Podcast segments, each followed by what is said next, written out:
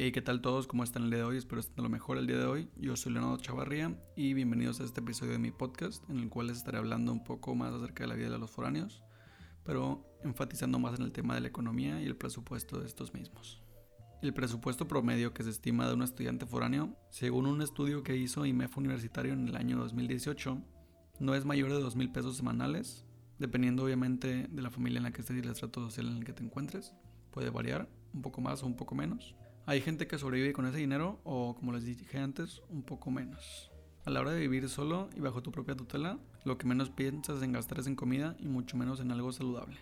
Hay muchas maneras en las que se puede llegar a ahorrar dinero y a salvar este dependiendo de tu estilo de vida como foráneo. Principalmente, una forma en la que puedes ahorrar mucho dinero es tratando de cocinarte en casa, comiendo productos saludables, balanceados y que provengan del supermercado más cercano o de un mercado de confianza.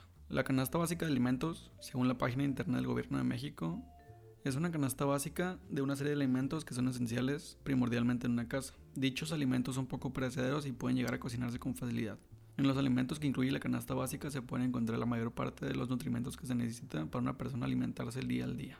Según un artículo que realizó Uno TV en el año 2020, la canasta básica de alimentos aumentó 100 pesos desde el año 2019 a este año, lo cual equivale aproximadamente a un alrededor de 680 pesos. Así que si aprendes a racionar esto de manera adecuada, a una persona le puede durar hasta dos semanas toda esta comida.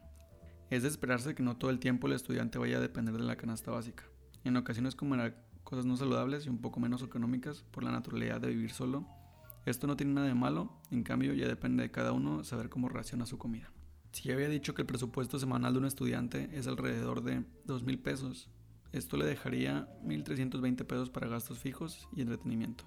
Este presupuesto puede variar considerando los hábitos del estudiante y lo que en realidad compra en el supermercado, porque en este obviamente comprará gustos personales y no llevará completa la canasta básica de alimentos que establece la Secretaría de Gobernación. Ahorrarás mucho dinero siendo foráneo si empiezas a cocinar por tu propia cuenta.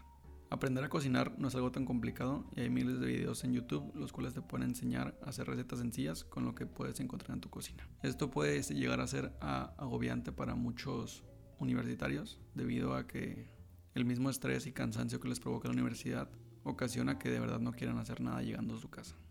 Se necesita un poco de ganas y esfuerzo para aprender a cocinar recetas sencillas y que te sirvan para tu salud día a día. El dejar de salir a comer todos los días fuera de tu casa también ayudará muchísimo a que dejes de gastar tanto dinero en cosas no necesarias. Y esto hará que tengas un dinero guardado para cualquier situación que se presente, ya sea algún gusto personal o alguna emergencia que te suceda estando solo en esa ciudad. Según testimonios de universitarios de la Universidad de Anáhuac de Querétaro, me dicen que no todos saben manejar el transporte público y debido a esto tienden a pedir mucho Uber, taxis y diferentes transportes parecidos a esos. Esto ocasionando que gasten aún más en su transporte y no tanto en otras cosas que podrían estar guardando el dinero. Ya que, como bien se sabe, el transporte público, ya sea metro, camión, autobús, metrobús, es económico y es de uso para toda la sociedad. Así que aprender a usar el transporte público también sería una buena manera de ahorrar dinero para cualquier imprevisto que se te pueda presentar. Eso sería todo de mi parte por el día de hoy. Espero les hayan servido estos, consejos y que aprendan un poco acerca de la vida de foráneo. Muchas gracias, yo soy Leonardo Chavarría. Nos vemos en la próxima.